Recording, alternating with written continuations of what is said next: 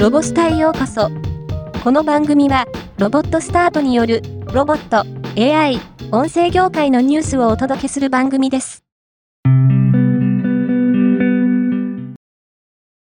ドコモは、MRI で撮影した脳画像から、将来の脳画像を予測し、自動生成する AI を開発しました。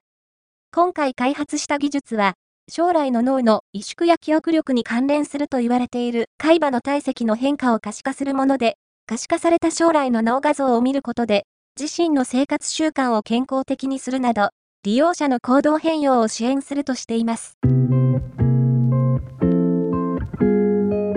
今回のニュースは以上です。もっと詳しい情報を知りたい場合、ロボスタで検索してみてください。ではまたお会いしましょう。